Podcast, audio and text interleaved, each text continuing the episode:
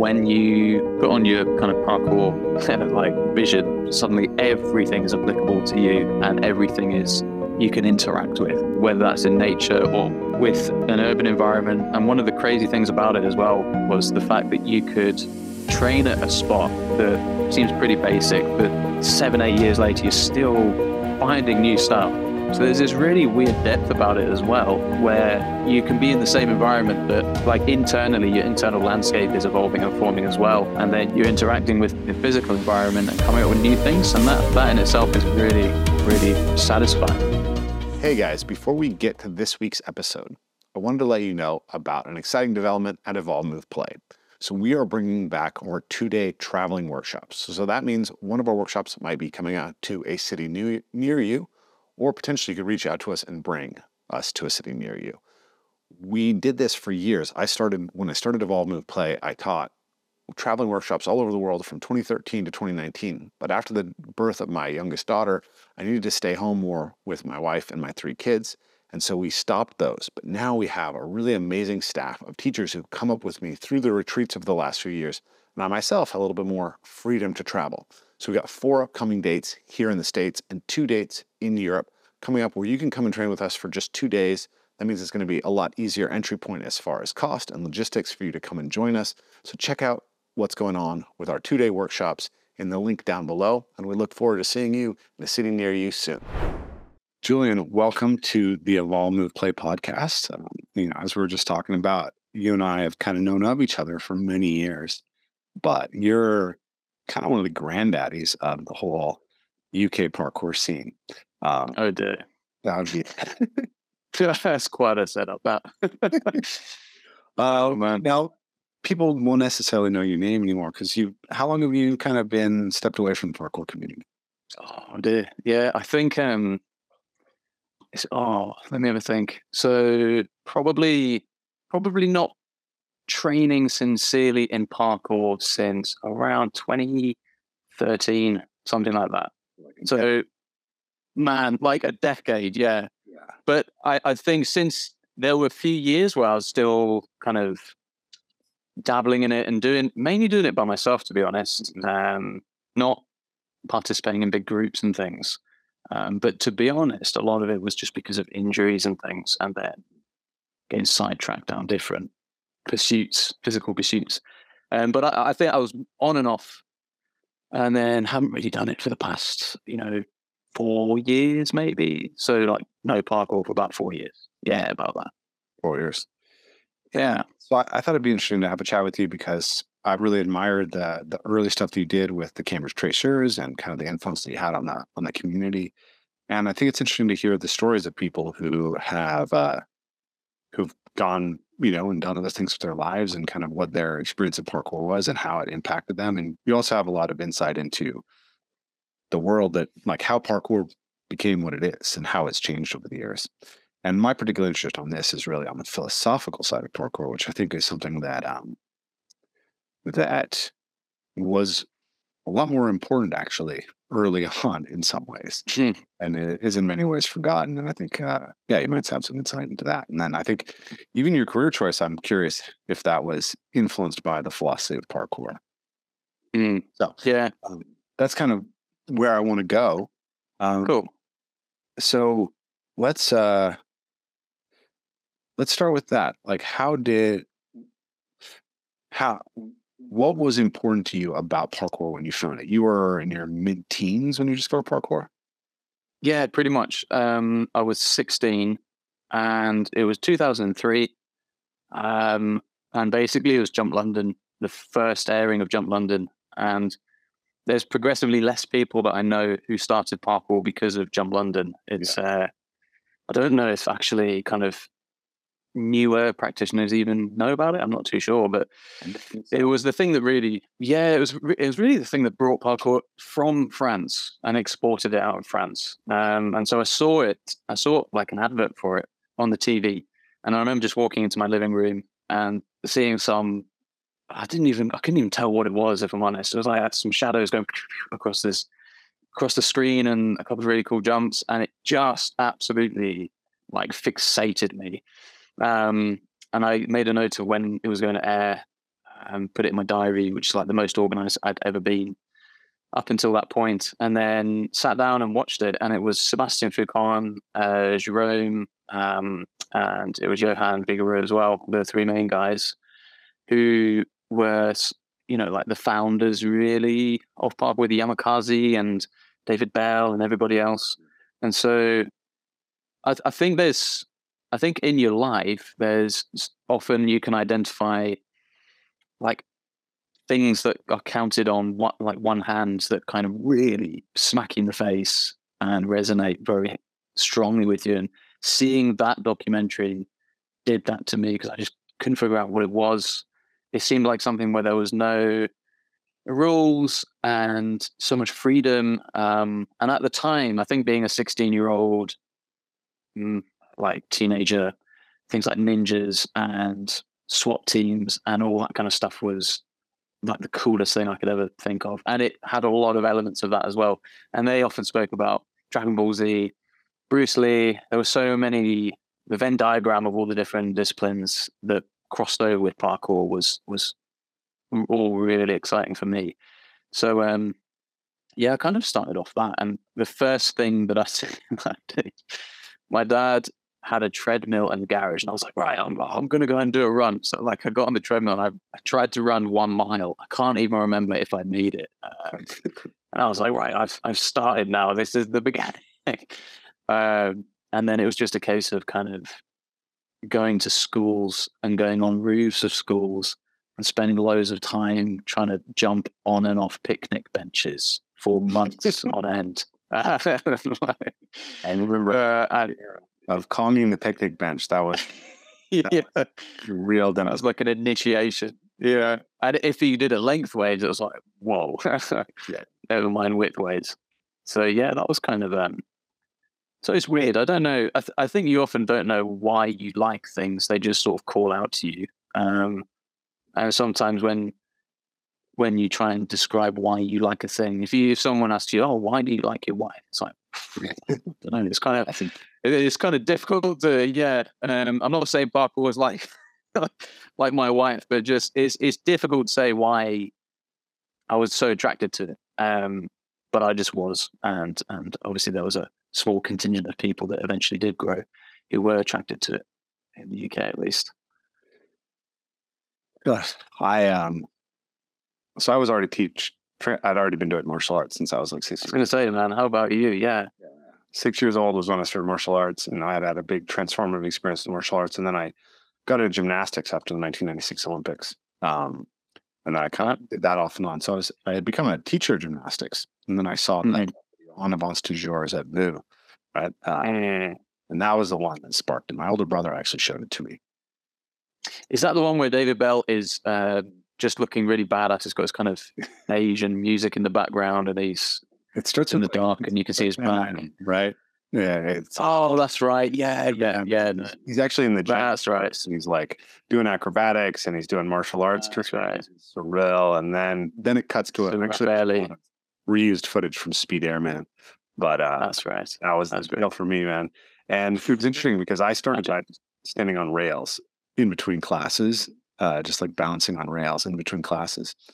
Um, but I had a, a buddy who we weren't even really friends at that point. We just knew each other through the uh, the uh, adult open the adult gymnastics classes, and he was already doing mm. parkour like stuff. So I told him about it, and he um, he went and looked at the videos, and then went to the office and grabbed my number and called me and told me to come out and do stuff with him. And he actually already had climbs and jumps and routes all around the city. Ideal. That's really one of those yeah. So it was like you know, you're uh, you know the Danny Ilabaca yeah. particular era there. she take me out and chill. Yeah, yeah. That's great to have a bit of a template because that was the that was a weird thing, just not having uh, having videos like yeah. that, um, Speed Airman and things. You're looking at it thinking, "What the hell?" You, you couldn't fathom how that was done, and then the gap between where I was then and that was like yeah. an unimaginably big chasm that you didn't really know how to cross. So that's great that you had someone. Yeah, there's a bit more yeah. Yeah. It's, it's, I think it's very interesting. It's kind of like an under, like nobody really talks about this phenomenon that there were like people who kind of did parkour, they never stopped doing parkour as kids. You were just sort of around. Because my understanding is like Danny, Uh, Danny didn't Danny, yeah. start doing parkour because of parkour. He started doing parkour no. weirdly because of capoeira. Yeah, I think his his whole thing was he saw he saw a guy in the streets around his neighborhood do I think it was a wall flip. Yep. I think. But it was definitely one type of like aerial flip. And then he was like, Oh, I'm gonna do that. And then uh, yeah, as you say, he started doing capoeira and stuff and just because the first time I saw Danny's videos, it was his level was Yeah, it was just so far advanced, and nobody could really figure out why because everyone else had only just found out about this thing called parkour. But it was just doing, he was just doing it anyway, which was just insane. yeah. Um, yeah, and there were a few people like that actually. I remember in Cambridge there was another guy um, who, because everyone needed a street name, his name name was Nemo before the movie. Uh, and again, this was one of those just hyper athletic kids, had never done um, gymnastics or, uh, as far as I know, any athletic background, but was doing backflips off telephone boxes, wall flips, and would just just learn stuff on concrete. Um, and and there were a few of these weird characters knocking about. Yeah. Um, yeah, it was crazy. But being like a normal human, that that did not come easily to me. Yeah, I think I've heard the same sort of story about Oleg Vorslav that like Mm, yeah, yeah. the community found him in that playground, right? They all started doing parkour and then they found this freak doing his thing in the playground who was better than any of them would ever be. Just doing, just like doing it for the sake of doing it, not even any ulterior motives. I'm just going to do this. It's like really. So I think that I, I I actually asked Sebastian about that, about like, let's say like every kid starts doing parkour. Mhm. Some some people just never give it up. But why was it that that group was able to take it from from being a thing that these weird feral people do? Yeah, yeah, yeah. Whole community organizes around that could then be named and picked up by kids all around the world. I think that's just something fascinating, kind of anthropological question. Like my theory is that it has to do with the way that um, that they were all like kind of from from minority backgrounds living in the banlieues of Paris, right? Uh, but Seb, Seb doesn't like that theory, so um, Oh, really? I know that. Um, it.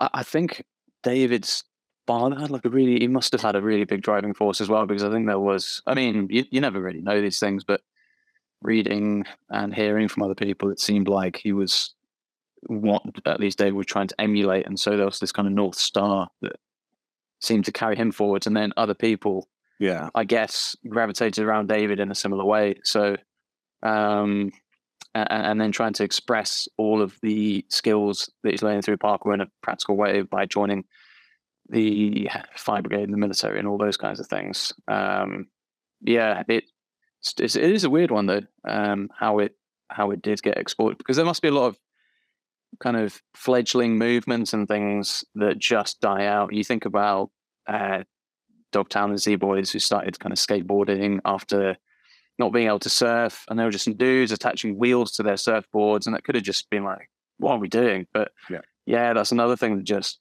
now look at skateboarding. So it is odd the kind of conspiracy of uh, events that lead to something like that, quite a countercultural movement springing up. It's Yeah. cool. It's an interesting question. I mean, you guys. Uh, uh, trying to remember, wasn't there like a building movement in Cambridge that predated the parkour movement?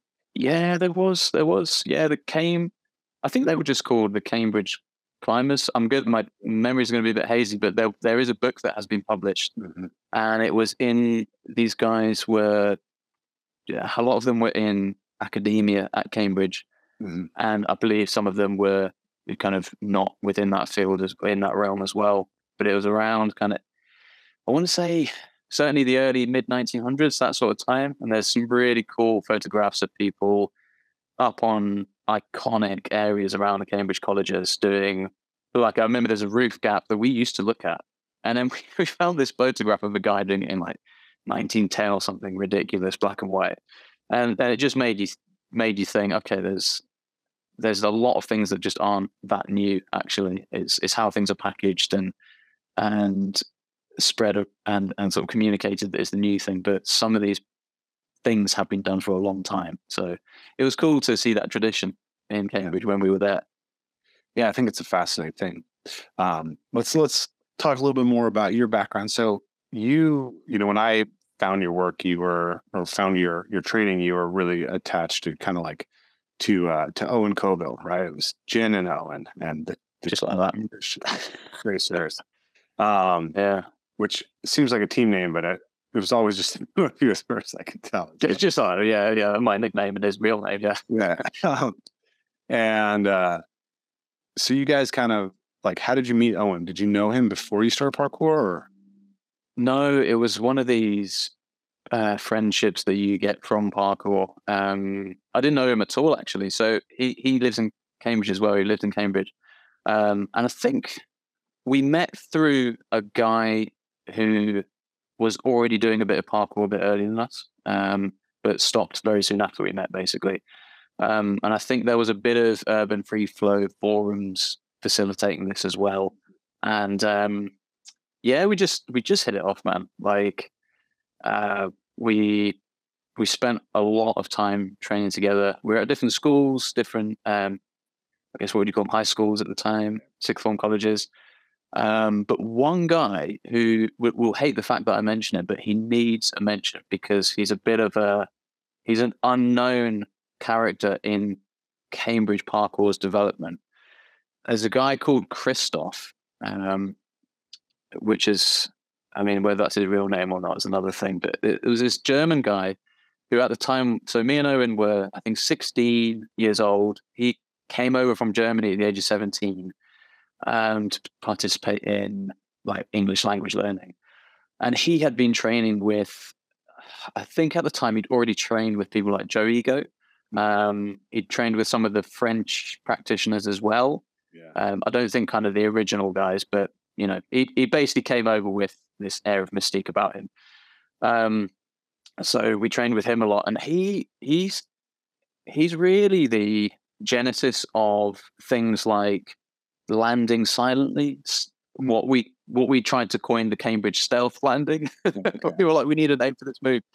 And um, he he's got a- he had a background in wushu martial arts. Uh, he studied with um, different martial arts practitioners and things, and so he brought all of this to to the Cambridge scene. We spent a lot of time with him, um, and and I think so much of Cambridge parkour has to be credited to him because he he he did just kind of takes under his wing and said, you know, you need to land quietly in order to protect your joints. Um, you need to move through your environment without disturbing it and without um, leaving a trace, sort of thing, and and all the different associated tenants that kind of spread through parkour. Um, not just as a result of him or Cambridge, but just more generally, he was bringing up already all the way back then. So so yeah, we um he, he was only around for a year, but then after that, me and Owen just yeah trained together a lot um, and travelled around, met Jason Matten um, and a lot of the other guys around London and that kind of surrounding area, um, and of course Phil Doyle came in when he was like thirteen. Um, How old were you? when Uh, that shows up? Oh, I think I need to try and remember now. I think I was around. I think I was around 17, 18. Okay. So yeah. something like that. Yeah, he's yeah around around 17, 18 years old. Five years. old. Um, yeah, I think so. Yeah, pretty much four or five years older. Yeah, um, and it was Jason who he met Jason Matten in France and saw Jason doing a front flip, like a diving front flip at the beach onto the sand. And he went up to him. He was like, "Whoa, what are you doing?" And Jason kind of played with him, you know, did some parkour and some teaching and stuff, and then asked, "Where are you from?" Phil said, "Oh, I'm from Cambridge." And he said, "Oh, right, okay. Well, I know a couple of guys there." So he introduced uh, Phil to us, and um, and uh, yeah, just the growth and the speed at which Phil developed was was ridiculous. Like it was ridiculous, man. First first couple of years, first year or two, year and a half, didn't really, you know, didn't really notice it, and then suddenly, I remember. I think the day that I remember most vividly was there was a lache um, from some scaffolding to landing on like a railing, Mhm. and he was uh, he he he just went up and did it, and I was like, oh, yeah, whatever, I'll do that as well. And I hung there, looked at it, and I just thought, oh, actually, I need to think about this. It's not just something that I can do. Um, and that was, I think he was only about, I don't know, 14, 15 at that time. And then he just, yeah, just shot. How That was insane. Yeah, special talents sometimes can come in and just it's great. the whole freaking world for you. Like I had, Yeah, uh, I, I had this um, lache between two tree branches, and the second tree branch was really thick. Hmm. So uh, it was like nine feet, um, and it took me like six months to get this lache. damn. And Yeah. so then I took my level three student group there, and I had this eleven year old boy Oliver, and he did it on his first try. Don't just know. Oliver, man. How to make a man feel inadequate. Yeah, and then and then later he Incredible. he did the swing to precision on it, which was he was the only person to ever do that. And he, at the time he was 15, and he'd actually mostly stopped doing parkour. He was just skateboarding.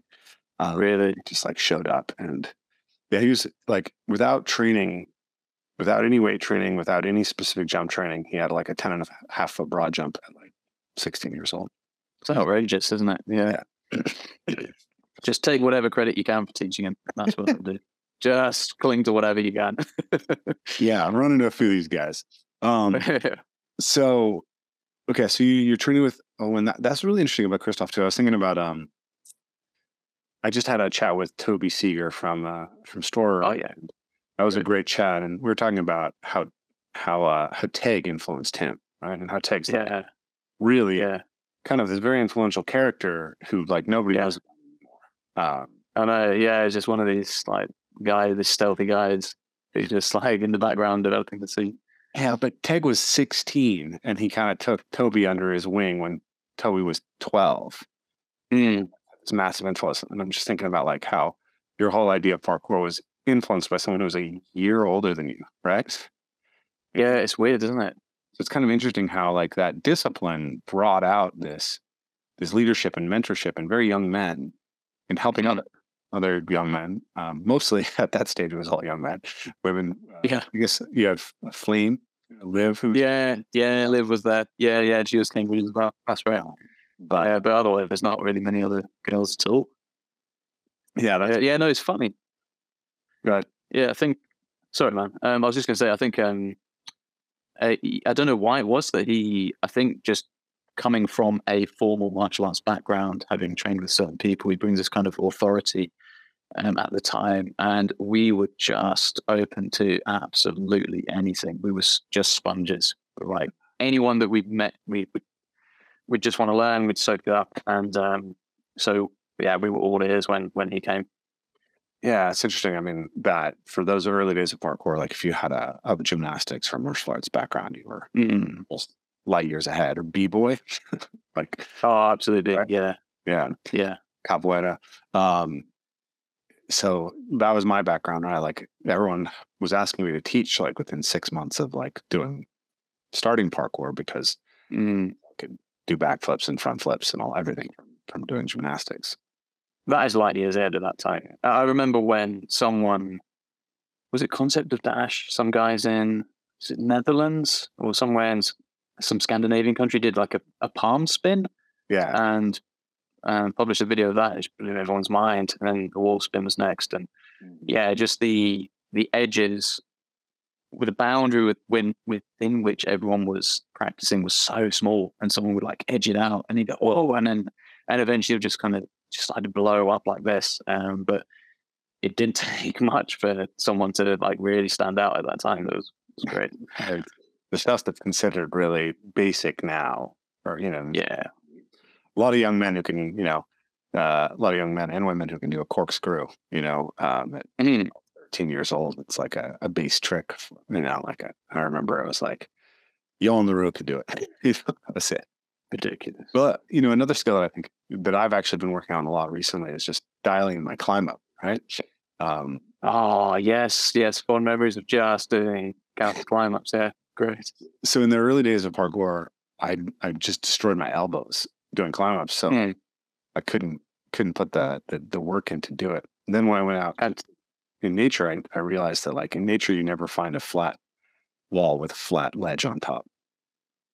It's like everything in nature is either much harder to climb up on or much easier. Very rarely you find that like exactly climb up level. Yeah. And it's mossy and all this kind of stuff. Whereas we'd be in town being like, wow, we need to find the perfect lip so you can do a all in one climb up sort of That that British brick is really nice, man. When it comes to climbing, super sweet.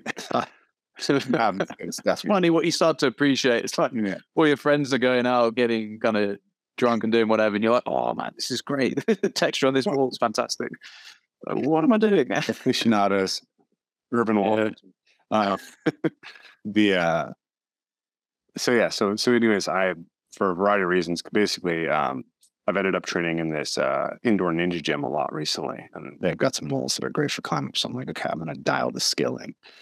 Finally, just like uh, it's been a it's been a process, man. Like I like I I started really working on it last last year, and then I took the summer off because I was outdoors teaching, and then uh, Mhm.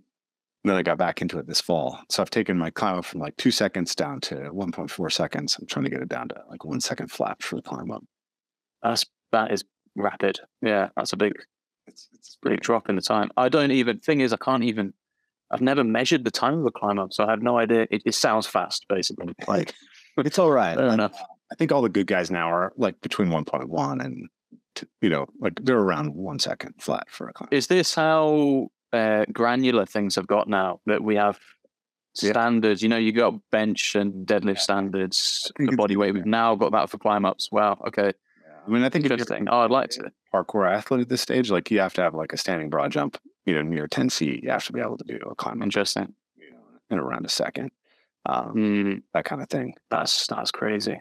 but uh in the event um I was thinking about it, I was like I think that yours were some of the first climb-ups that I saw that were bilateral straight up to like landing, you know, with relatively straight arms. And everyone else was going chicken wing, elbow up, elbow on, right? And Chicken wing. well, it was like first we're doing I know what you mean. Yeah, yeah. like elbow, other I elbow, push down, and then How about muscle up chicken wing? Whoa. And then there was the like this, right? Where the Mhm. touches, but one, Kind of front crawl. Yeah, one shoulder goes up first. Tyson Cheka, who was the guy I co-founded, Por- uh, Yeah, Tyson. Yeah, yeah. yeah, he was an extraordinarily powerful climber, and he could do those like, beast. asymmetrical climb ups really, really fast. Like there was a debate, remember, about whether it was going to be faster to do the asymmetrical one shoulder first versus the Yeah. lateral, and then A lot of his videos, he used to wear, if I remember correctly, like jeans. He used to Yeah. train in jeans and just, just doing these huge, like really fast, powerful runs in jeans. Like, Yeah. They're doing built different in America, man. Like, Tyson was definitely built different. Um, yeah. Do you do you remember that? Do you remember getting that skill and like was that a unique in the community? Um, yeah, I def I was quite I think I was quite consciously trying to get better at climb ups. Um, I don't know why. I don't know what kind of I think I think we got sort of so obsessed with the micro skills of a lot of the at that time limited inventory of parkour moves that climb up seemed to be an obvious bottleneck to try and sort of improve. Um, and so we went through periods of doing climb ups in a weighted vest, kind of try and do 50 in a row or something. But probably, you know, looking back, substandard way to kind of get more power for a single repetition movement. But at the time, it was just greasing the groove and doing it so much. And then I got really obsessed with a one arm climb up for a while. Um, and somehow didn't get tendonitis, which was amazing. But I managed uh, I not on a fully, fully flat, but like a slight lip. Um, sort of, it was a real chicken wing though, and then a dip and that sort of thing. But um, I just, yeah, I just had spent a lot of, a lot of time uh, doing a lot of climb ups, like a big opportunity cost for other things in my life, I suppose. But it was, it was something that, uh, yeah, we we did, we we kind of grilled each other on and took the piss out of each other if we thought something was sloppy with a climb up. Um, and because Cambridge at the time had a lot of development and construction going on.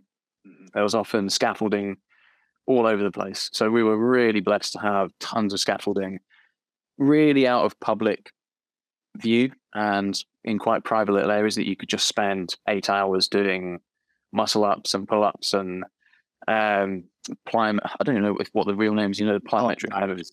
Di- dinos. How could I forget? Yeah, dinos. I'm talking about. So dino pull-ups um, and that sort of thing. So I think just yeah, just it was just volume and just enjoying it really. And then you know when you start to think you're getting quite good at a thing, you just do it more and more and more. Yeah. So probably to to the neglect of other skills that I should have been training. Um, but yeah, it was quite a it was quite a deliberate thing on our part, I think at that time. So I'm curious what time period that was because, like, I think around 2006 in the States, 2006, 2007, I can remember basically there were three guys who could do clean climb ups. It was just Tyson, Levi Meeuwenberg, and Ryan Ford. And hmm. it was very fascinating because they were trying to teach other people to do it. And they were, and I noticed that what they were cueing people to do was actually not what they were doing. So oh, interesting. nobody had Yeah. nobody had articulated the role of the swing leg. Everyone was telling Right. Coming out to get you the momentum up. Yeah.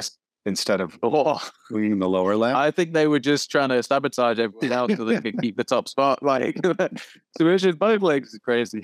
yeah, but I think that you, you like you, at really talented athletes, they just adopt smart problem solving, but they don't necessarily have Oh, absolutely. necessarily know they can't describe exactly what they're actually doing a lot of the time. Yeah. So, I like, think that was, that was something I realized way later, seeing different people and realizing teaching a thing and doing a thing are such different skills and being able to articulate those steps. Yeah. It's because you just assume, oh, you can do the backflip. Why don't you teach people? Like, you just underappreciating the absolute the difficulty in trying to teach something like that. they're not they're not knowing the how and knowing how to help someone else are not the same thing at all. Yeah, it's nuts. Yeah. So, so obviously, one of the big kind of themes of the early days was the uh, the war between the purists and the uh, freestyle parkourists. Um, how did that all develop? Like you said, you met Owen initially through Urban Free Flow.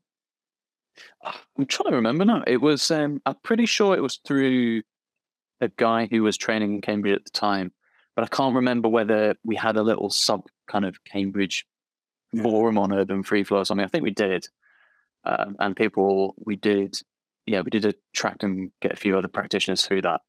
But um yeah, no, I, I can't remember the exact way that we met to be honest. Um but yeah, the the whole freestyle versus pure parkour thing was really interesting. I, I don't, I don't know what to kind of think about it really. I remember, so I remember that free running was how parkour was introduced to us via Jump London. That was how it was packaged. And then the more we sort of, do you remember parkour.net, the forum? yeah. Yeah. So that was, well, back in the day. yeah, fantastic forum. Really, really good. Um, and I think so many of the concepts and things that I learned was through that. And so, like, free running was the thing that was sold as, and then started to learn a bit more about um, parkour as the original discipline. Um, probably owe quite a bit to Urban Free Flow with that, to be honest, as well, because at the time it was a it was a really cool, really positive kind of group and organization. And I think a lot of the UK's growth early on has has a fair bit to you know it owes a fair bit to Urban Free Flow at the time, but then obviously it went quite pathological quite quickly. Um, It's funny to think 'cause in some way Paul Corkery was a positive contributor to the uh, right, world, world parkour community because I mean, urban free flow wasn't just for you guys. Like that's where we all found each other on in the Washington parkour. yeah, We went to yeah. the American sub forum of That's right. urban free flow and Washington parkour. So when I and there was a Washington forum.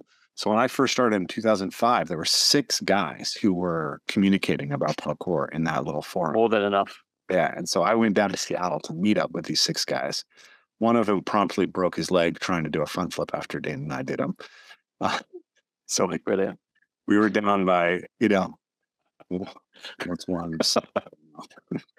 Some percentage is quite significant. But seventeen percent of the community disappeared after the first jam. Uh, and then we found Tyson, who was down in Portland, and he came up and uh, you know became kind of the charismatic leader in a lot of ways. Awesome. But uh, but yeah, it was like that was, and then then we were like, oh no, this is we don't want to be associated with with Urban Free Flow anymore. So we created the Washington Parkour Forum. But by that time, like the TCT forum already existed. Did TCT precede Parkour Net? Because I feel like it was somehow like a collaboration almost of you guys and Jerome. Yeah, I think there was some merging that happened. I think. yeah, I'm trying to remember now. you were the TCT. you don't remember? I don't really remember, dude. but yeah, no, we had a forum. Yeah, and uh, yeah, that became merged with Parkour.net, if I, if my memory serves me correctly. Mm-hmm. Um, it was like so that was netparkour.net, right? Be yeah, first, yeah, yeah. Like that's the first thing I found when I searched parkour, and it was it was uh-huh. it was that was really important to me because like you saw David, and I mean it's mm-hmm. amazing to go back and look at what David accomplished in the '90s, right? Like that jump that he does in um in uh in the rush hour commercial, the big building to building jump in that, like with the standing gainer as well. Yeah, at some point in it off the rooftop. Yeah, all of that. Yeah, but that that gap running, that running gap just, jump, I I don't know that anyone has done a bigger gap jump to this day. It is it is phenomenal. It is insane. I mean, Owen actually, we're talking, I think a couple of weeks ago, mm. and I think I texted him just to kind of emphasize the brevity of life and our mortality. And I said, you know, man, we started parkour almost coming on 20 years ago now. Yeah. and he was like, you bastard. Um, and I think, uh, yeah, that sparked a conversation about a video that came out. I don't know if you remember this one of David Bell doing a running cat pass arm jump mm. in like a multi level car park. Yeah. And he was, I think he was what mid 30s at the time, that yeah. kind of age. If I, I might be wrong, but that's in my memory. And I was thinking about that movement and how I am now, and realizing that his longevity and his ability to perform at such a ridiculous level. And he, he was notorious for not really breaking any bones as well. I remember in interviews, he's like, oh, I've really broken a bone in my life. Yeah. And to be the first guy to be doing all of that and to still be so ahead of the curve is is just bonkers. But uh, yeah, I think it's a totally different topic, but I think that's part of the reason it's such a shame that he didn't take a more central role internationally because I, I guess just his personality he just did he just didn't kind of want that or gel with that but i think so many people would have been behind him and on board and i know there were things like uh, uh, not WFPF, um, some of the Parkour uh, parkour.org and stuff. Yeah, there were a few different kind of things that started to. For you was uh, PAWA. You're thinking of PAWA. Pa- PAWA, that's it. Yeah, yeah. Parkour Worldwide Association or something yeah. like that. Yeah. Yeah. Um, but yeah, no, you're right. It's it's crazy how he just sustains himself. I'd love to know what he's doing now if he's still training, but yeah, it's it's bananas. Start with having a dad who's the best athlete in all of France. That's, that's all you need. Yeah, it's a good start. Um, yeah, I. But you know, I brought that up. I mean, it's it's it's really fascinating what he accomplished, but also like it it made it hard to think that you could do parkour when you saw his video. Like probably Jump Britain or Jump London was a bit more approachable. Like Johan and Jerome, mm-hmm. they were they were not they didn't seem quite as much like superheroes as uh yes we did. So I went to litparkour.net and I saw like videos of young teams of parkour athletes who'd done like a year of parkour training and was like, oh, it's not just like jumping between building and doing gainers. It's like vaulting over rails and stuff. And that made it so much more approachable and so that was that was where I started. So I saw the parkour.net, and then there was Urban Free Flow, and then I found you guys and the TCT forums, and I didn't really interact with the TCT forums much, but uh, that's when I started becoming aware of of like the fact that there was a big gap between what had been practiced in France and what was becoming popularized in the English speaking world and became sort of attached to like I want to know what what the actual discipline is. You know, coming from a martial arts background, it was like I was already aware of how commercialization distorts disciplines and like stuff gets diluted and turns into Mhm. bullshit. And so I wanted to to get to the source of it. And then and then that was around that must have been late in 20 and I think that was late in like 2006 or maybe even early 2006. You guys Yeah. uh, and Jerome, it was Jerome Pinard, right? From Yeah, I think so. The, And uh, Erwan Le Corre was involved quite heavily in that as well. He went on for obviously uh, MovNat and all that stuff. He yeah, just came out of the woodworks like, who's this guy? Like, he's Yeah. doing all this crazy stuff, talking about quadrupedal movement and all this kind of stuff. That was mind blowing as well. It was such a fun parkour. forum. you remember his swimming parkour? I totally forgot about this. Yeah, that thread was just enormous. I uh Can't park. parkour be swimming? Oh, what is he talking about? I uh, loved it. I um uh, I've been getting into canyoneering. I think it's like a really cool like edge space for parkour athletes to go in and explore. Mm. and we have some really great canyons here in the northwest with the big mountains. So I uh, I found this spot where you can um, like jump between two boulders, vault off the second boulder, drop into a creek, um, cl- drop into a pool, climb up out of the pool, jump into another pool, swim across it, and water slide down into the next pool. Do another jump, Sounds rad. another jump, and then another water slide. Sounds brilliant. Man, you've got the you've got the environment for it there. Here, here I'd be like uh, sliding into shopping trolleys and the bottom of rivers and stuff. I just, Yeah. that sounds fantastic. Yeah, you got to get up to the peaks or uh, the the Yeah. go out to Wales. That's right. Thought you know. Yeah, yeah. No, I'm sure there is. Yeah, canyoneering and things. Yeah. Uh, I've seen actually uh, one of my students, online students right now, is doing some exploration of the canyons up in the Lakes District. Um, Oh, super cool. Okay. when we go up there, I can introduce you, get you, get you up with Charlie. He's found some pretty amazing canyons. Oh yeah, man. Yeah. Ben Atkinson, another one of my friends up there, has found like tunnels through waterfalls like we have here, and some pretty sweet cliff dives. Damn, that's rad. Yeah, yeah, that sounds great. So yeah, so I posted that, and I was like, "Is swimming parkour?" was the title. Um, and I Yeah. less than Another one said. says, um, get the joke, but it still made me laugh. Another one was uh, what somebody was on a mission to try and justify why flips could be parkour, and the use case was, what if you're running away from obviously a lion or someone trying to knife you or something, and there's there's like a shoulder high wall, but it's got barbed wire on the top of it. Yeah.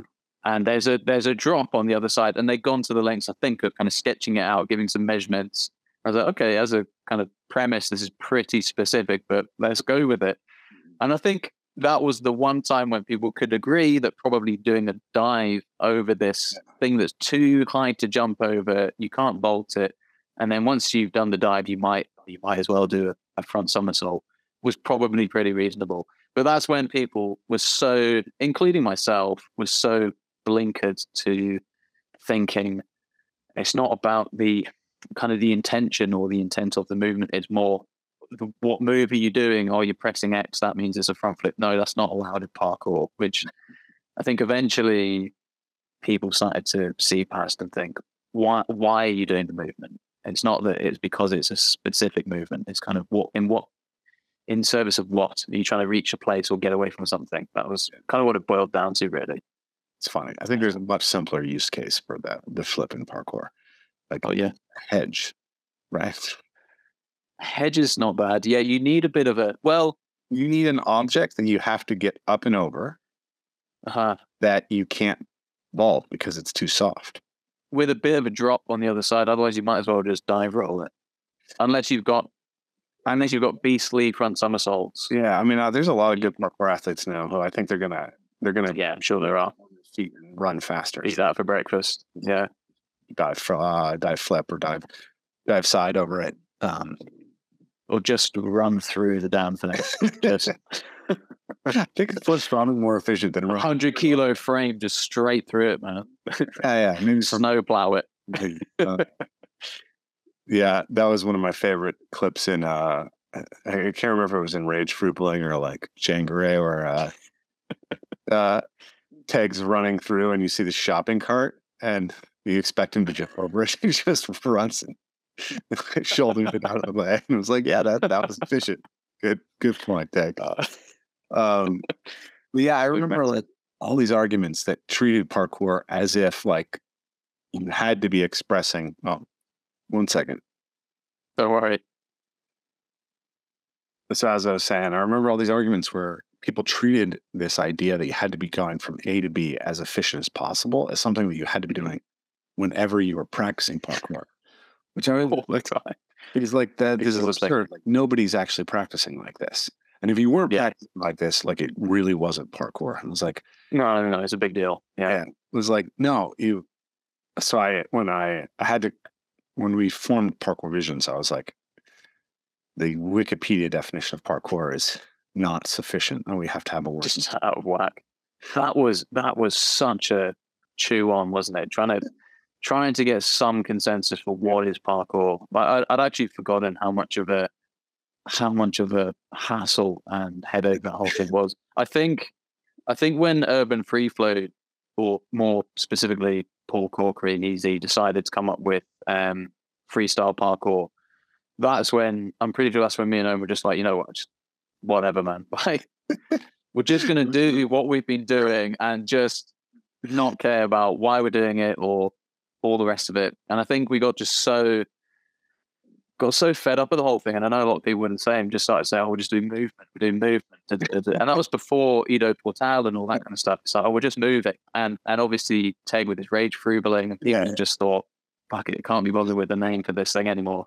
Because it's just yeah, That was such a funny thing for me because I remember like getting so mad at the just movement people. It's like this is such a floppy, just like the most like guilty as uncommitted judged. bullshit I've ever heard. Like I remember Danny being like, "Oh, it's just moving, man." I was like, "Oh, fuck off." And then later, Just practicing man. around and everything's moving, moving, moving.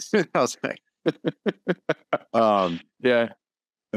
so I was like, well, okay, maybe I give Danny too much of a hard time. Um, but uh, I, I thought this was really funny with the freestyle parkour thing. Like, so there was free running and there was parkour. Are they the same thing? Are they a different thing? Right.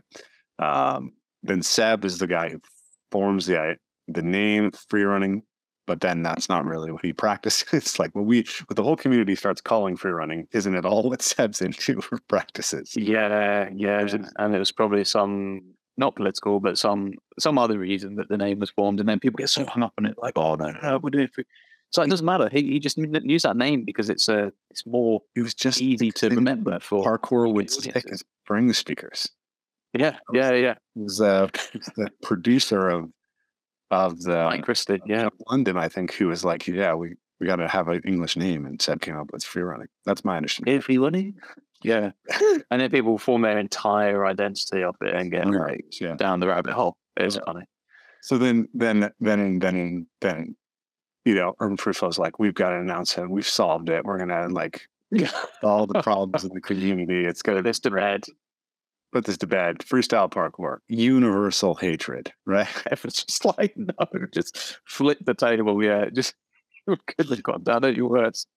Yeah, so then then fast forward right years pass and parkour uh, competitive formats of parkour come out and like right away basically we, we kind of go into a speed division like time trials and a style division and um and so we so like the guys from uh from origins parkour uh start having these you know they they have eventually skill speed style that becomes first the north american parkour championships then sport parkour league and uh and they're like yeah we don't like the term free running it's like we should just call it freestyle parkour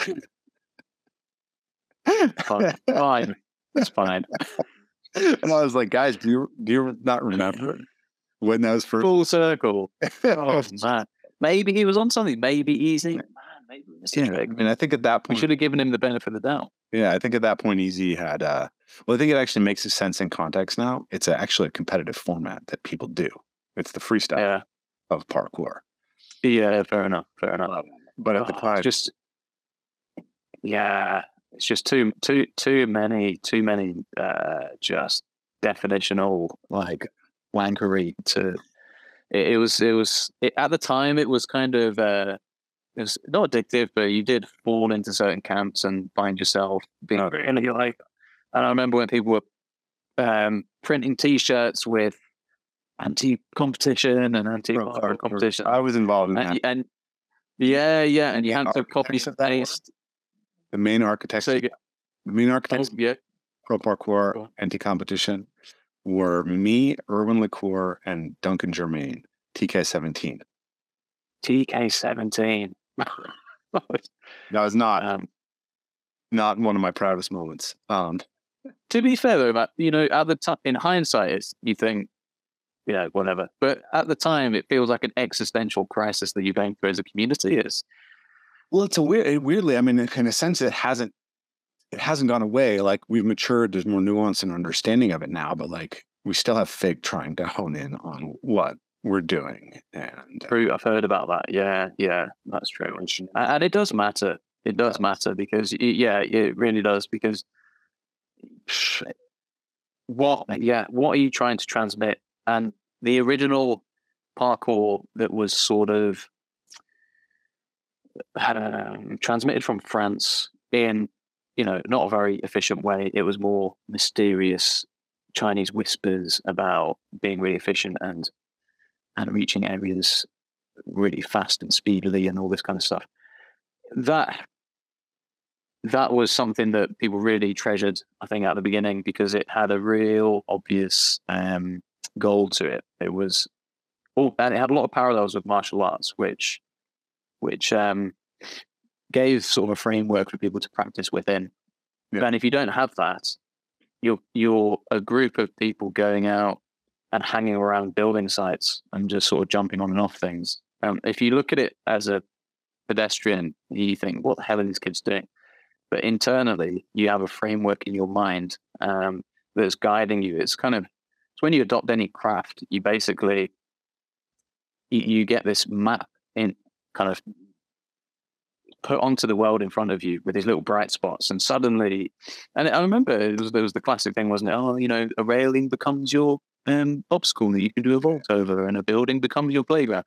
And it, it sounds really corny, but it is anything that you do. If if you're a carpenter, you'll start to appreciate trees and how they are formed and the different qualities and characteristics, and you'll see the world through that lens. And then if you're doing parkour, at the time, I'd see the world through the lens of, and it was, and people spoke about it as if it was like a psychiatric condition, and you'd be walking with people, and suddenly someone would go, "Oh man, what? What if you?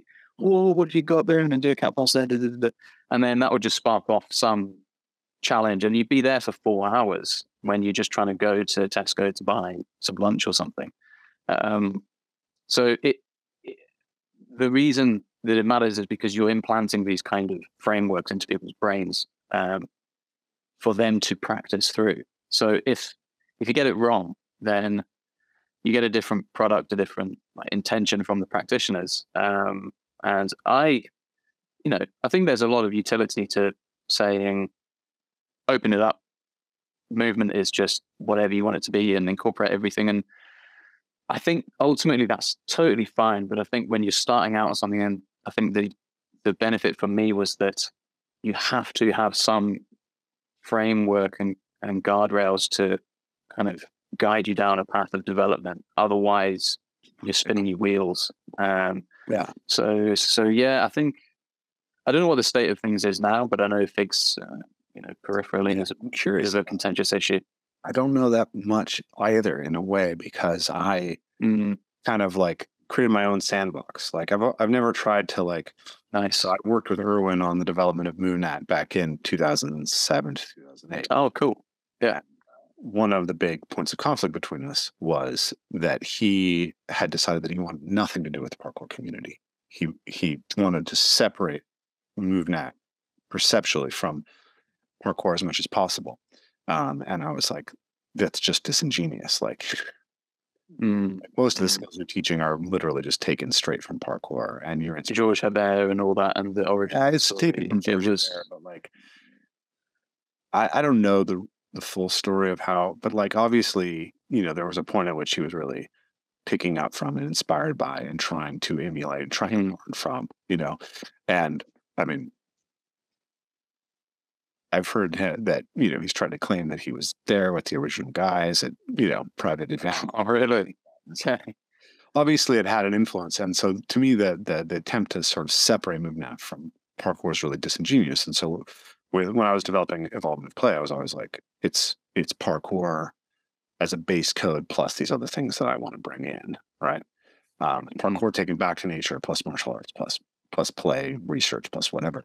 Um, and I always wanted to maintain that connection with it. But for a long time, it was like most parkour community wasn't interested in going into nature with me. And my the clients I was approaching or I was attracting came to me via Ido or via MovNat. Um, and so I kind of lost touch with what was happening in the dynamics of the community in a lot of ways. And then now I live in a small town where we have like we have a very interesting community of parkour athletes because we have like seven parkour athletes here in town who all have like a decade plus of experience.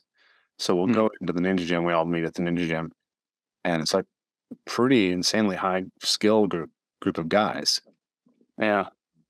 But there's like not really a young community, right? Like it's just and it's It's been quite nice. this group for a long time. It's nice in a way. I mean, you want you want it to be growing.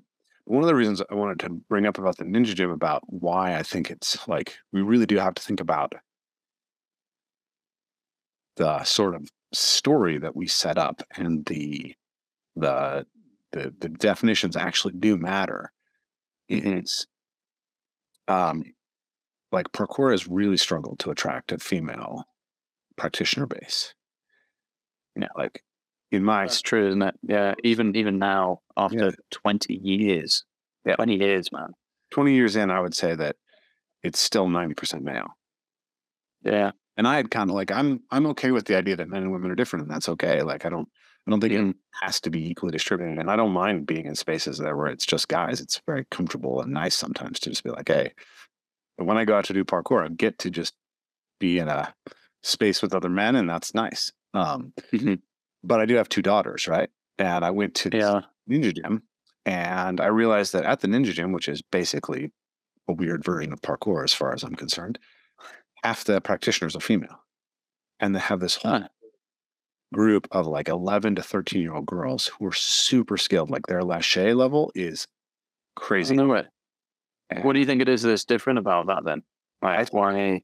I think it's because Ninja Warrior had a financial incentive to pursue a female audience from the beginning. And they And they did. female athletes. Yeah, they had good role models as well, didn't they? Because the females on that were just monsters, like absolute beasts. I remember I competed in 2011 at uh, Mm. Ninja Warrior, and I met Kacy Catanzaro um, at that, who was dating one of the guys from Tempest Free Running at the time. And so I was kind of following her as she was doing stuff, just just a little bit. I was like, oh, I'm curious. When I saw her name pop up with ninja stuff, I was curious about it. And then she became the first woman to ever do the warp wall. She was five foot one, and um, and the Bloody hell. the the television show did a huge feature on her, made a huge deal out of it, celebrated her accomplishing. And I think that attracted women in to Ninja Warrior. And then uh, obviously Jessie Graff now is like this superstar in Ninja, and she's an incredible athlete.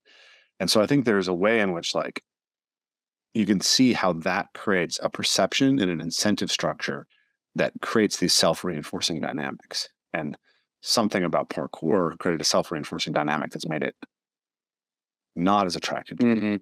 And so I, I bring that up as an example just because if something like FIG comes in and it takes over the competitive format and gets a lot of high prestige events running that are very diluted forms of parkour, it, it will have an impact on the community. It will have an impact on on what's incentivized, right? The the Mm. I don't know if you've seen the the FIG competitions. They have uh, I I've, I've seen like one or two Yeah. clips, and I was like, "That's enough." so they it, I mean it's kind of cool because they have races where it's a it's a 1v1 race where you're Mm. where you have a series of parkour obstacles and you race to the to one side and back, right?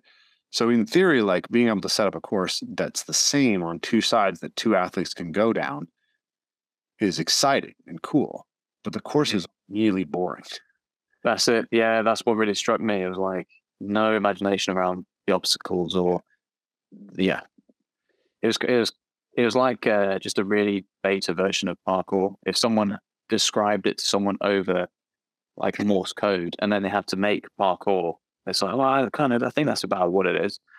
Um, but it just loses that richness. Um, yeah, and, and I guess there'll be I- I, suppose they'll be also optimizing for um, reproducibility and scalability and all of that stuff rather than just making something really, really cool and authentic. And it's easier to have simple obstacles and and uh, get your branding right and all that stuff. So pretty the uh, the SPL competitions in com- Mhm. uh, in comparison what the guys from Origins put on and like the the level of thought and detail and unique structure that goes into each speed run that they give to the athletes Mm. so much more compelling it's so much more of an expression like like it, it- when i look at the course that that the FIG guys are putting on i don't want to go train on it right as an backside, isn't it? this looks yeah.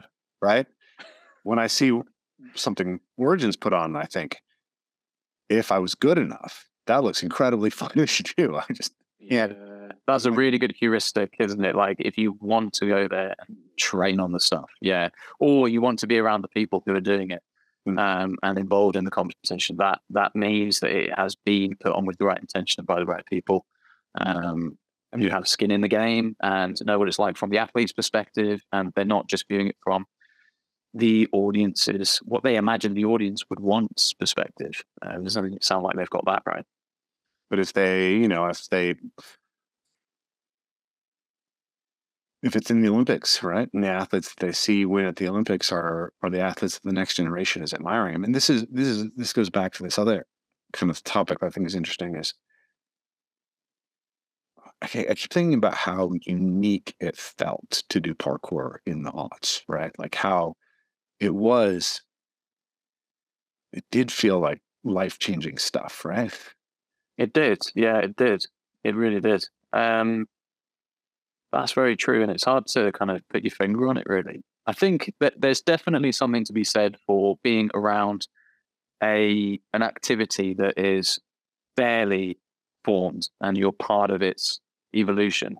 That's super exciting. And uh, I mean, there's not many things where you have the opportunity to do that because most things in the world are pretty established, and a lot of things that do newly get formed are trash because because most most new th- you know Most new things suck. yeah most new things suck. it's hard to get something that's uh like like most businesses fail it's hard to get something that really stands the test of time and is really valuable and really good and so to be involved in something like parkour's development um insofar as seeing it come over from france and and and kind of experiencing it growing up was super exciting and and i think the the most uh, some of the other really appealing things for me were I was always crap at like team sports and kind of crap at just conventional sports um, in a really, a really big way. Actually, the only thing that I really enjoyed and gravitated towards in school was trampolining. But I had no technical ability and and kind of gymnastics, where the gym teacher was like a uh, he was like a part-time teacher. He just didn't care. He'd set up big things and allow us to jump off. So I didn't really get into anything conventional from a sports perspective. But then suddenly you've got this thing where um, there's there's no real boundaries. Um, and as I say, it you kind of rather than feeling like I'm a kid that goes to school or I'm a, a teenager that just goes to school and goes home and hangs out with my friends. When you put on your kind of parkour like vision and then look around the rest of the world, suddenly everything is applicable to you and everything is you can interact with. Um, and missions kind of announce themselves, uh, and whether that's in nature or with an urban environment. And one of the crazy things about it as well was the fact that you could train at a spot that seems pretty basic, but like seven, eight years later, you're still finding new stuff. So there's this really weird depth about it as well, where you can be in the same environment, but like internally, your internal landscape is evolving and forming as well, and then you're you're interacting with the physical environment and coming up with new things, and that that in itself is really really satisfying. Um, and just I don't know, man. It's weird. It's I, I can't really express why it was such a like a, it did feel like a sort of unique thing to be able to do. Um, yeah, I think it's an edge, right? Like anytime you're in an edge yeah, space, that's an exciting space to be in. Also, like Mhm. what you're saying about the how you can see the world in a certain way, and then it can can continually get depth to it. Um, that reminds me a lot of like the the kind of research I've done on Jordan Peterson's work and John Vervaeke's work about what gives meaning to life, like the meaning in life literature has Mm, aspect of like what how are you able to connect with the world? And like you said like a carpenter sees wood and sees what it can be turned into a parkour athlete sees the environment around them and sees the way they can interact with it. And it that is literally like just a source of meaning like there's literally more meaning in the environment for you as you walk through it because you did parkour mm, because you do parkour. The other aspect of it that I've been thinking about is also specifically in reference to something uh, Jordan Peterson was talking about recently is this idea that like we have these developmental stages and then we go through, you know, as children and then young adults. And like what we do as we're kind of moving away from being primarily defined by our relationship with our parents to primarily defined by our relationship with our peer groups is we want to adopt a group identity. Mhm. As we as we start to individuate, there's a messianic stage where you want to become, you want to save the world. Mm, Part of what was happening with parkour was like the entire community was made up of people in the group identity stage and the messianic stage. Certain. yeah. I can think of some people more than others. Yeah, and and so it, it had this sense that like this is who we are it's central to our identity and it's world changing both Mm, it actually is really fundamentally valuable and important and it was we did discover something like it's really weird that there was skateboarding surfing snowboarding mountain biking rollerblading which are all basically locomotion through the environment but nobody had developed the discipline of just locomoting through the environment without any mm, any um it, it it didn't have any like large color cachet. Bouldering was a thing, right? Bouldering to me is just parkour on a very narrow set of obstacles, right? yeah, yeah, yeah. A limited set of obstacles. And so like, yeah, it was like the most fundamental form of play was somehow undiscovered and we discovered it. Um, Mm. I think that's why. I think that mu- must partly be why. Thinking back, some of us, including me, were quite defensive about the utility aspect of parkour because that was part of the meaning. Yeah. Um, the, as you mentioned, the messianic stage, like I need to save the world and do something valuable and bring value to the world. It's like, oh, be strong to be useful. If I somehow, if I train this weird niche activity, I could be useful. And so buying into that gave this extra layer of meaning, which, you know, is it's highly questionable when you look back on it in some ways, uh, in, in the way that it was sold to me, Yeah. insofar as, oh, you can you can uh, like sprint up some lady's house and stop the burglar from breaking in or do something practical, but it's more the psychological tools that you develop wh- which can be useful. Um, but I think that just the idea tools are not unique to parkour. no, they're not. Absolutely, that's right. And I think that's certainly. And thinking back to Owen, that's that's what led me and Owen down different kind of activities to explore that because we started to realize that and became quite adamant that actually parkour wasn't special. So we went through this cycle of saying, "Oh yeah, really unique," and uh, yes, and then we came full circle and we were like, you know what, this is just another vehicle for self development that things like and we tried things like praying mantis kung fu, uh, um, other things like weightlifting, uh, climbing, bouldering, um, and then going down the entire uh, sort of conditioning side of parkour, where people doing hell nights and and that side of things as well. And my parkour practice started to morph more into just a, a just a physical challenge for the sake of challenge practice, which is including. Yeah, that's true. Yeah, and and I think that's why I became more and more convinced, at least at that time, that you know it's oh, it's just about movement because all of this stuff is a vehicle for self development. Um, but but your point of parkour being so stripped back is free. You just need your body. You don't even need any clothes or shoes, although that might get you in trouble. Um, and you just need a space. Even even with like if you really push it to its absolute limit without any obstacles, mm-hmm. you'd be quite hard pushed. But as we mentioned before, there's a depth of finding new things within a certain space. And that is also part of the challenge of parkour. It's not, uh, what's the best environment I can find with all the coolest obstacles? It's no, what can you do with this environment that's in front of you? That's on you. And you take responsibility for for actually trying to create certain things and challenges. And and that was, I think, the best part about training with other people. And that's what I really missed later on when I was training because the the speed at which you develop and co-develop some weird challenge or mission in partnership with one or two other people. And what started off as just some simple thing, like transformed into some horrendous kind of fingernail uh, hang-on challenge with this thing you can't put your foot here, and if you do, then you have to start again, and all that kind of stuff. Um, that you do get that in other sports and other activities, but other activities and sports are more confined and more boxed in. I think I still think that's true. Like if you're playing football, cricket, um, yeah, obviously gymnastics, traditional team sports, but I, yeah, I think that like what I would call all the locomotive sports, they're very like obviously there's differences, right? Like you know, there's a way in which challenges come together in like one of the things about like Toby Segar was talking about how he really enjoys bouldering right now because yeah, feels like he can put 100% effort into bouldering. Whereas he feels like if he keeps putting 100% effort into the things that he excels at in parkour, he'll eventually kill himself. Just crash because right. he's so at the edge already, isn't he? Like how much more? Yeah.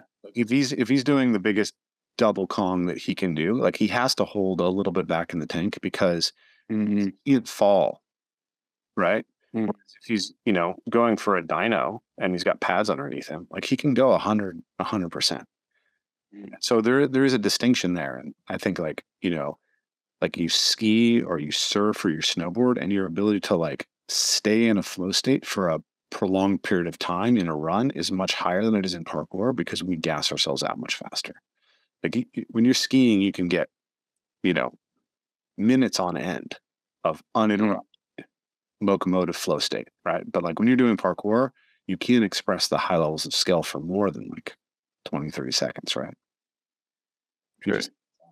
So there are distinctions. I think parkour is really cool because of how how well you can kind of articulate the aspects of fear.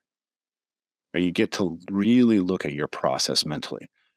Like I, I compare it to my experience with martial arts obviously like fighting somebody who is big and skilled and powerful is scary but you're reacting the whole time right? You're, you're not you're not having in some sense to choose to jump into the situation in the same and you're just there.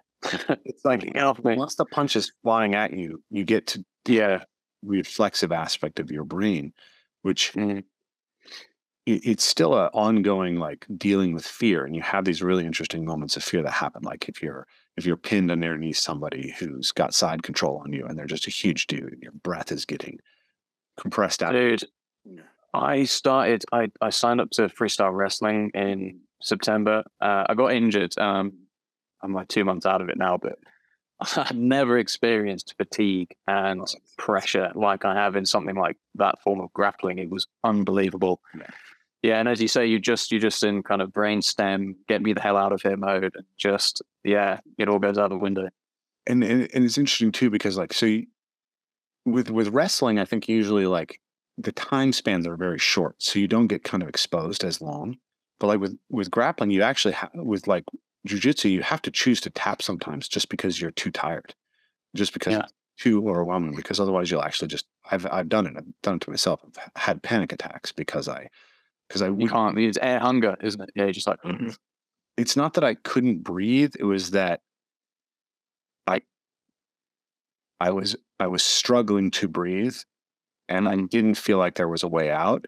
And Mhm. I was just stuck in that situation for sufficiently long that like when it came when when the situation ended, it was like my nervous system had just been completely destroyed, right? it's an insane feeling. Yeah, it's Yeah, insane it- feeling. you know, like it's like getting stuck in like a like a like a tunnel cave in or something, right? And you don't know Yeah, it is. Um, but but with parkour, like you have to choose to do the jump, right? So you go up and you stand and you look at this thing that potentially could result in you having horrific, catastrophic, life-ending potential injuries, and you're like, "Yeah, I'm going to do this." right, and then you're and then you get to, do I really feel like I can do this? Mm. and you get to walk yourself through the process of like am i too amped up am i too do i have enough energy for this and you get to really tell like really just it's like a really refined way of walking through the process of dealing with fear yeah, the self regulation that you need for it is, and that's that's how I always thought about. So people like Phil Doyle, Daniel Ilabaca at the time, they had you had the, your kind of absolute ability, and then you had your expressed ability. And for me, I felt like I was way Yeah. like psychologically, I just couldn't get up to this point. But those guys were like both sides were kissing each other, and that was what really separated people who physically just dominated in something like parkour because they just somehow just knew where that edge was for them. And and as you say, it's up to you to sort of push your yourself towards whatever that edge is. And I I think personally for me, I that was the thing I struggled with the most. And I mean, the flip side is I didn't really get any horrendous injuries from parkour, and that's that's probably the benefit.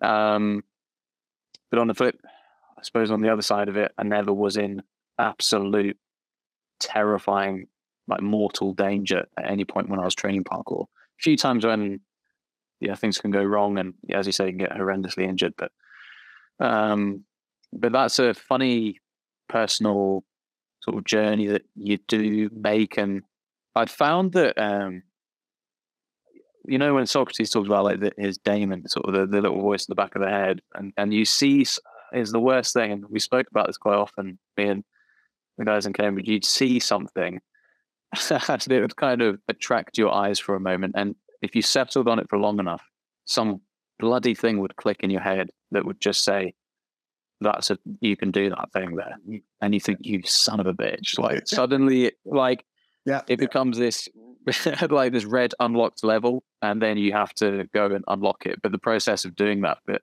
depending on what the thing was was such an ordeal. Um and that's where that was where parkour really was i found when when you identified something that you thought christ i think that is actually somehow doable um and that was part of that map that you start to kind of develop within your parkour parkour vision uh, Yeah. hence your name i guess Yeah, Yeah. yeah. I uh, when I discovered Jordan Peterson's work, and he was talking about the the hero's journey. That was like that's Oh yeah, that That- resonates a lot. we are Yeah, that that is the call to adventure, right? That's the call yeah, dragon, and I think that's why it's so powerful. And I think in some fundamental way, it is uh, is kind of the most fundamental expression of that because it's just you and your body, and because of the speed at which it happens. Like if you're on a s- snowboard, like you before you hit the jump, like you just get this huge amount of speed, like you're in the flow, right? In a way that you don't. I feel like you don't have as much of an opportunity to kind of turn your brain off in parkour. It Mm. takes more skill. That's my sense. I am not a great snowboarder, so maybe I'm mis- uh, understanding it. But that's my sense, having skied and snow uh, and done parkour. Is there something about parkour that, and it, and it is this thing that it is. It's the original form of exploratory locomotor play. Like every juvenile animal becomes physically competent through exploratory locomotor play, and for ninety nine point nine nine nine percent of evolution, we didn't have surfboards and snowboards and mountain bikes to do that for us. We just did it with our bodies and the environment. Yeah, right, right. To me, Yeah, yeah, I think so. And I think for even though I've not, I've not seriously trained parkour for years, Mhm. I, I still feel like it's, it's there. It's kind of, it, it is, it is embedded within my like my physical being. Yeah, yeah, and and trying out other different activities and things is it, it served as a really good base for that as well. Um, it's just as a kind of general athletic development. I think it's crazy how there's this idea of donor sports that's developing in the kind of motor learning community right now. That certain sports teach things that then you can go and apply. So Mm. the example they used in the first paper that I looked at it, this was actually parkour and measuring gaps closing as actually transferring over to soccer. Mm. Because you have to see, you know, the players moving and there's a gap and there's an opportunity for action to move into that gap to to make a pass or whatever. Um, and so there's some relationship in the, how your eye reads the environment that's also Mm. the kind of thing that's happening over in parkour. Um, obviously, there's also lots of things that are different. But my experience is that parkour is a profound donor sport, right? Like, look at what's happened with Toby and his success in in rock climbing. Um, Mm. for me, my experience with those, I started training martial arts, like I said, when I was young. And then I went and did MMA. Then I took nine years off of doing. Uh, so I was a white belt in jujitsu, but I was a pretty experienced white belt. I was a high level white belt, pretty close to getting my blue belt. So I took nine years off in jujitsu and I went back into the gym. And I'd done a little bit of sparring, but mostly kickboxing sparring with my students. I went back to the gym and I was ragdolling their blue belts and most of their purple belts and the occasional brown belt just because I had so much pure physical ability and Mm. uh, coordination, locomotive coordination. Like one of the fundamental things I think people don't realize is that any sport that involves manipulating an implement or manipulating another player is fundamentally your body moving first, right? So the first thing you have to control, like when you swing a bat, you swing your hand, right? Mm. A, Yeah. a uh, an opponent, an, uh, an opposing player in uh, in basketball is an obstacle, right? You're having to clear that obstacle to get to the hoop, and obviously the dynamics are slightly different, movements are slightly different. I'm not going to Kong vault over somebody's head, but there is, Cool if you did that. yeah, well, you- I think it's illegal. Um, but you'll see it. You'll see guys post when they're dunking on. Yeah. See that as a parkour movement. Uh, do. but uh but yeah so it's like locomotion is fundamental and so i was i was doing jujitsu and i uh we were we were being taught this uh sweep where you had to spin up on your back and then change the direction of spin so there were basically two separate rolls happening that took you into the sweep and i i picked it up very quickly and the class was just totally unable to follow what the teacher was doing. And so then I was able to break it down and say, okay, you're you're actually rotating horizontally and then rotating vertically in a specific way to get your hips in this relationship to the opposite person's hip. The students in that class in jujitsu didn't have enough of a motor base and just pure locomotive ability to feel the difference between the the, the horizontal and the vertical aspect. Yeah. And so, like that's why gymnastique naturelle and some of these other things are invented is to sort of teach that. But parkour is essentially the the er version of it. It's the foundational version. Is my perspective. For sure. Yeah, yeah. And it, but you do see it work the other way as well, don't you? But, but even then, I guess I'm just thinking of gymnasts like yourself, I suppose, but another gymnast that I met coming into parkour, but you see the sort of uh, baggage is the wrong word, but some of that that they bring in and, and Yeah, yeah, well, I think gymnastics landing with parkour, right? Like Yeah. or is just gymnastics with all the sort of like weird, not all of it, but a lot of the weird cultural trappings pulled off, right? Mm. Gymnastics was supposed to be the fundamental locomotive movements of the body, right? They used to have Yeah. right in the 1996 Olympics. They were they compete. The men competed a hecht vault as a uh, compulsory element. A hecht vault is a straight bodied call. Mm. They had to do a Kong vault um, over the over the the old school table without Yeah. a tuck. So they had to do it with their body completely pike uh, straight, like no hip bend. And then they were judged. Whatever reason. They were judged by how how straight the body could be, and how far they flew. And So they were literally doing Kong precisions, Nice.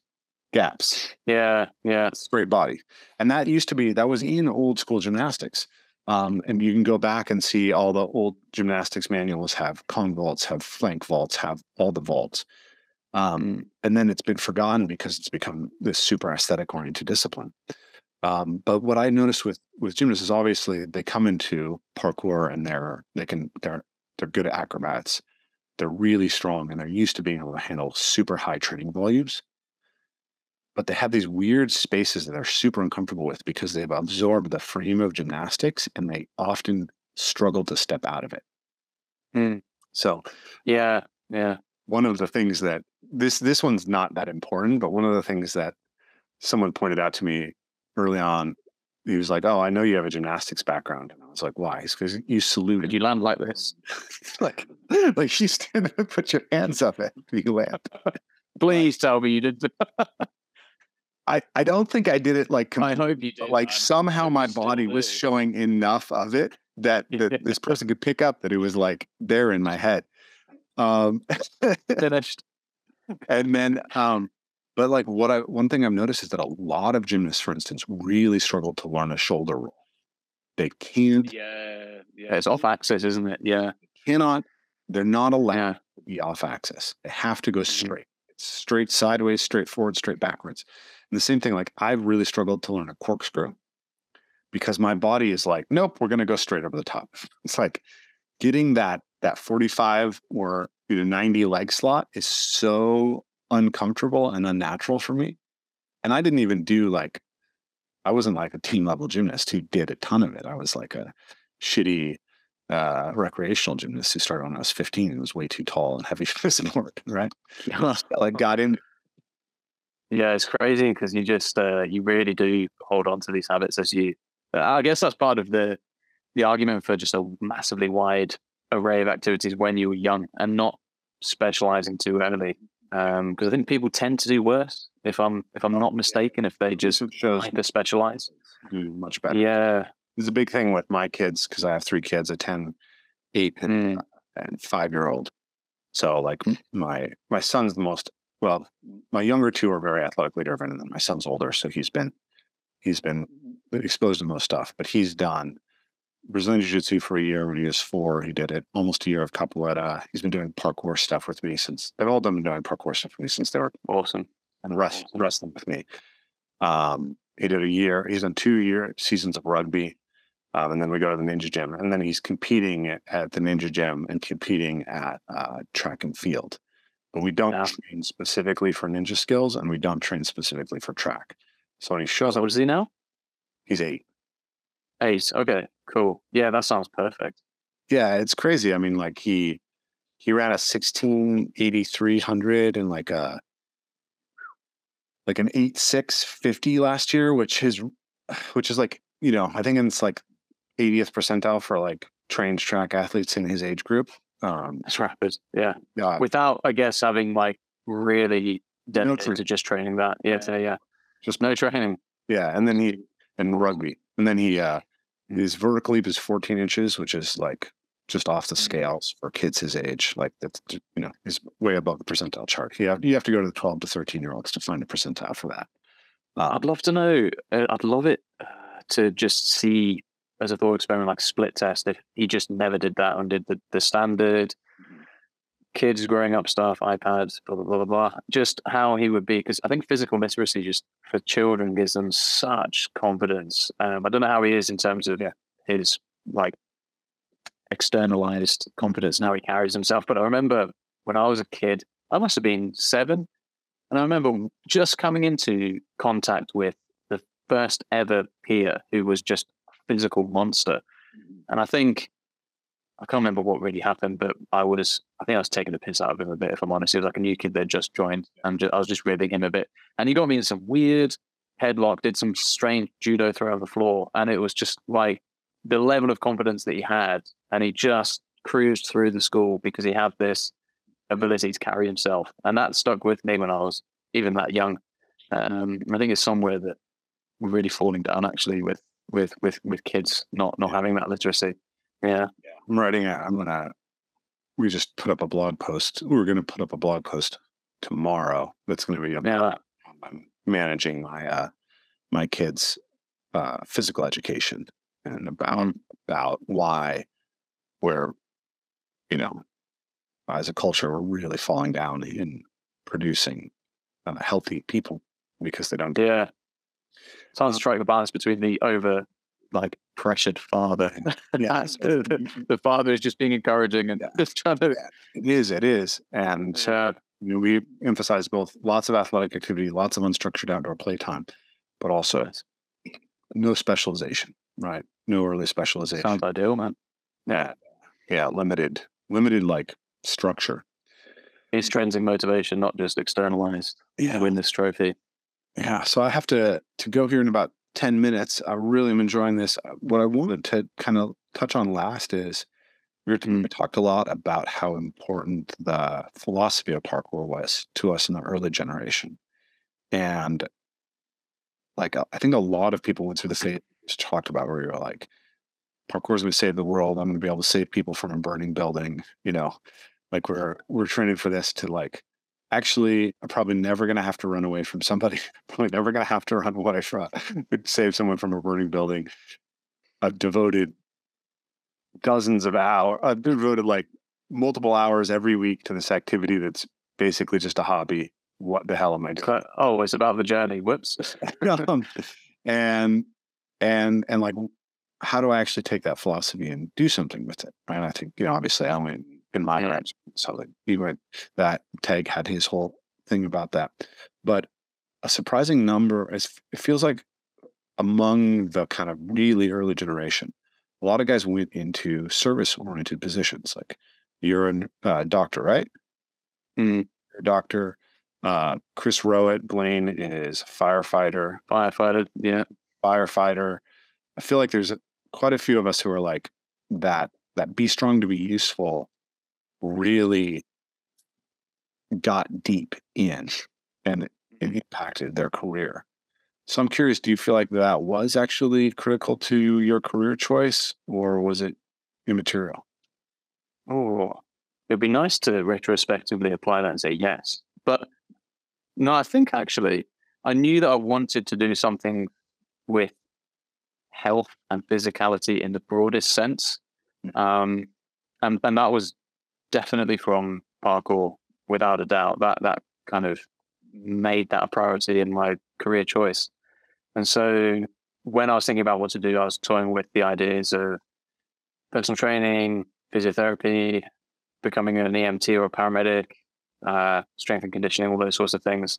Um, but uh, my my dad's a family physician, and so I'd always known about medicine kind of peripherally, and he seemed to enjoy his job a lot. And I'd been on house calls and things with him when I was a, a kid, um, and seen some pretty crazy things, and um, it always stuck with me actually. So I think, oh yeah, I wanted to do something with health, and I wanted to do something where I was directly working with people and trying to have some sort of impact on them.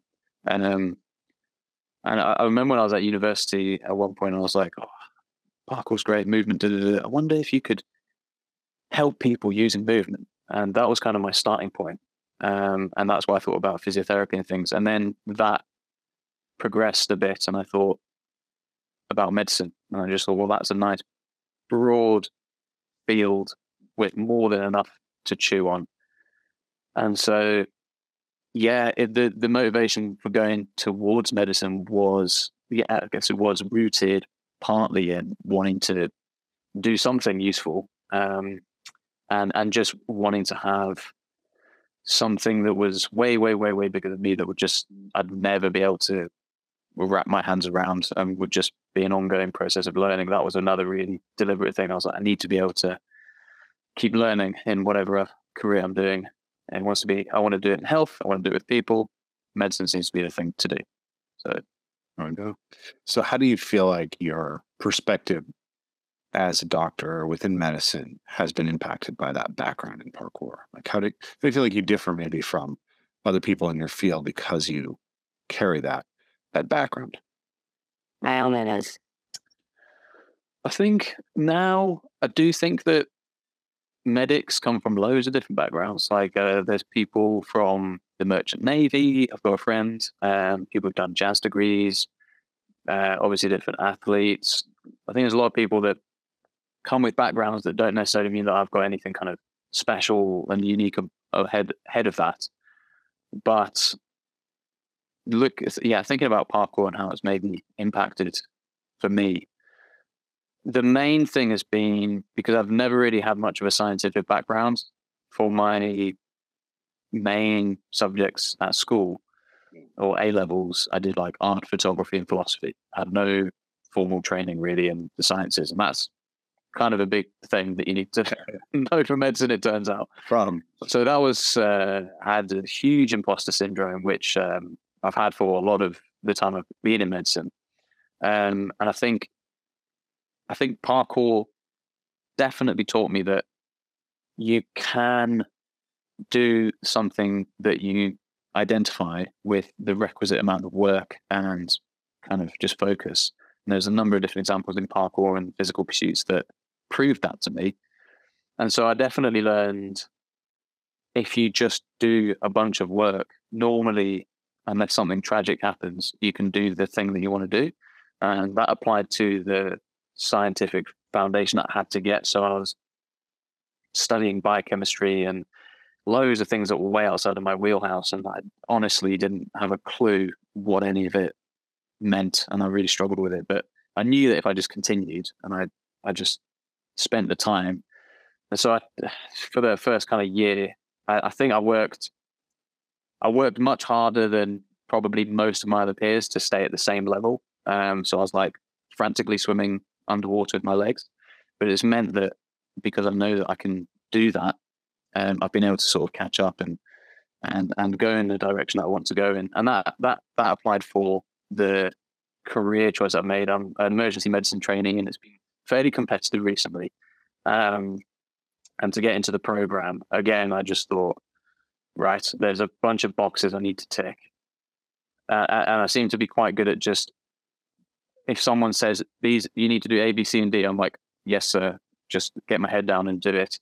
And so for the training program to get onto that, there were a few boxes I need to tick, and I've just through parkour and probably some other things developed the ability to be able to just like kind of shut out everything else and just just do the work that I need to do to get to that point. Um, and the, the I guess the second, the number two, um, the I think in parkour, I got confidence from that because I started to get competent within parkour. Um, with in my own eyes, I got comfortable within different environments and things, and so I view in medicine overcoming sort of my initial imposter syndrome and that sort of thing, and building confidence.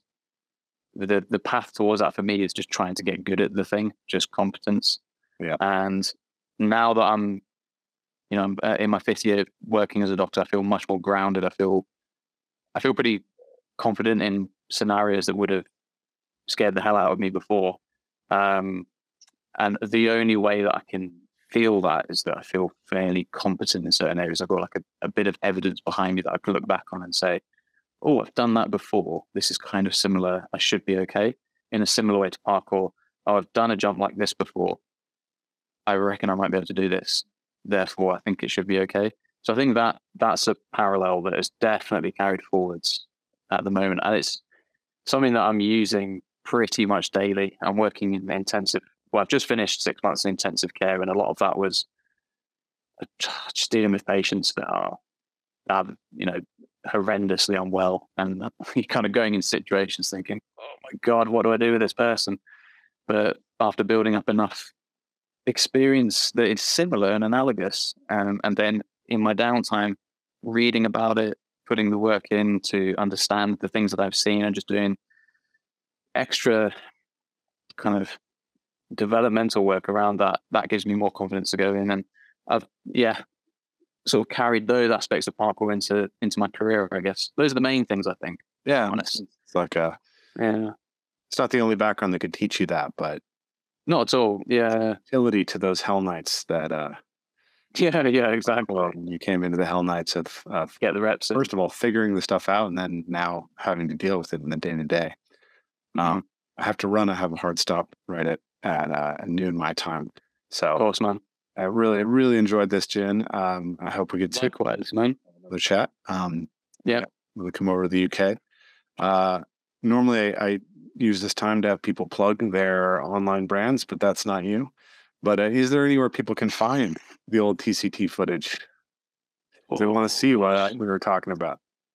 I think I don't think there is. You know, um, if you there's an Owen video floating somewhere, Owen record of achievements. You search that on YouTube, you'll get some. You get some good old school TCT. TCT, with Cambridge Tracers. Uh, yeah. Uh, hope to speak again soon. Have a good day. You too, man. Yeah, it's been a pleasure. Take care.